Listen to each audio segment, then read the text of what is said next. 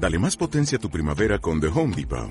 Obtén una potencia similar a la de la gasolina para podar, recortar y soplar con el sistema OnePlus de dieciocho voltios de Ryobi desde solo ochenta y nueve dólares. Potencia para podar un tercio de un acre con una carga. Potencia para recortar el césped que dura hasta dos horas. Y fuerza de soplado de ciento diez millas por hora. Todo con una batería intercambiable.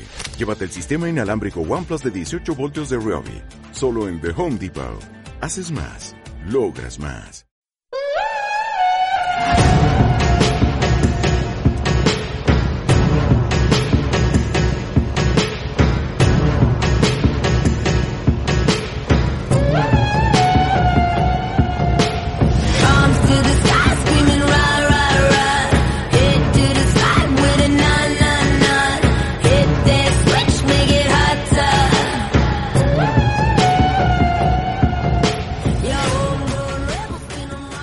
Muy buenas a todos, ¿qué tal? Soy Bernie, eh, bienvenidos a una nueva cápsula de Movie Edge. Aquí estoy yo otra vez, aquí estoy repitiendo, no se me ha adelantado ningún otro compañero antes, que seguro que, que próximamente vendrán, pero eh, yo os quería traer una última película que he visto recientemente, que es muy de actualidad y por eso la quería compartir con todos. La película es Raya y el último dragón, es la última película de Disney. Eh, pero no es del tipo Disney princesas eh, musical, sino que es más bien el otro Disney, el Disney de Rompe Ralph, que son películas más de acción a lo mejor, donde no están cantando a cada momento, ¿vale? Esta película se basa en una historia, pues supongo que es inventada, no he, no me he documentado sobre esto, pero parece una... una película, una, una historia inventada, que está ambientada en un mundo que no es la Tierra, pero con mucha influencia china. De hecho, casi todos los personajes tienen rasgos asiáticos, los dragones que aparecen en la película son los típicos dragones chinos alargados que conocemos pues del Año Nuevo Chino, de todas estas celebraciones. No son los dragones medievales con alas que podemos haber visto en, en otras películas y en otras series, sino son dragones alargados que vuelan con magia, sin alas. Bueno, pues lo que te cuentan es la historia de este mundo que, que en principio estaba unido, muchos países, ¿no? Era como un país unido con varias tribus o varios clanes.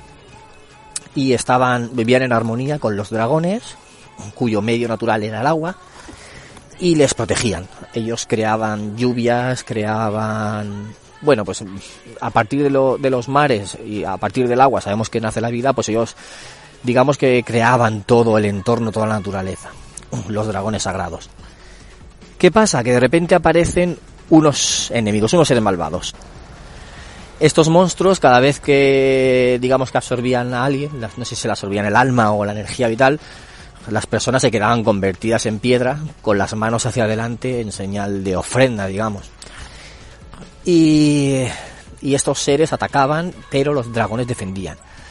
¿Qué pasa? Que a raíz de tanto atacar y tanto dividirse, tanto multiplicarse, son muy numerosos los dragones y, o sea, son muy numerosos los enemigos y consiguen acabar con los dragones, con todos menos uno, uno que consigue unir el poder de todos sus hermanos en una en una esfera, en una gema, y con ella pues libera libera la tierra de los enemigos. Y este dragón desaparece y solo se queda una piedra. Esta piedra que protege una de las tribus, ¿no? Las tribus, el, se, las tribus vivían alrededor de un río, un río con forma de dragón, entonces cada una de las tribus estaba en una parte. Unos son colmillo, otros son espina, otros son garra, otros son cola y la otra no recuerdo. Entonces, el, los de espina son los que están de, defendiendo la, la piedra. Pero como las otras tribus están tienen, tienen envidia, tienen celos, quieren también esa piedra para proteger, pues eh, les enfrentan y se dividen en cinco regiones diferentes. Y el objetivo del, de nuestros protagonistas, el padre, que es el defensor de la piedra, su objetivo es volver a unir a todas las tribus en una sola, en una en un, todo una región, ¿no? Un país. Y, y bueno, pues esto vemos que no es posible porque a raíz de esto mmm, surge un enfrentamiento todavía mayor que da lugar a que vuelvan a salir los enemigos, los monstruos, y entonces tienen que volver a enfrentarse a ellos, y para ello tienen que encontrar al último dragón, que se supone que estaba vivo pero está escondido, para que ese dragón les ayude a acabar con los malos. Tiene mucha moraleja esta película, tiene mucha acción, tiene mucho movimiento y muchos personajes, porque el elenco es bastante amplio y, y tiene mucha variedad, muchos personajes de todos, de todos los tipos. Incluso hay algunos que le gustará mucho, le hará muchas gracias a los niños, como una bebé, unos monos, o otro niño que es cocinero y, y, y capitán de barco. Pues todo este elenco seguro que atrae muchísimo a, a, el interés de todos esos niños, como decía. Y hay personajes para todas las edades. Lo mejor que tiene esta película es eh, el, la factura técnica. Es preciosa, las paletas de colores, dependiendo de cada zona, son preciosas, tiene un colorido impresionante, tiene unos modelados buenísimos, una animación, unos movimientos que yo no había visto desde hace muchísimo tiempo. O sea, la calidad técnica es brutal. El agua está hecha como nunca había visto yo el agua en una película de animación. De hecho, supera la de Frozen dos, porque ya sabemos que el agua en esa película está muy, muy, muy bien hecho, es muy real. Pues en esta prácticamente parece real. Es increíble cómo la han hecho, cómo la han recreado en esta, esta animación, animación tres D. Yo me he quedado fascinado. Y los colores, la, la viveza de todo, La, la fantasía, la mitología, está muy, muy, muy, muy, muy bien.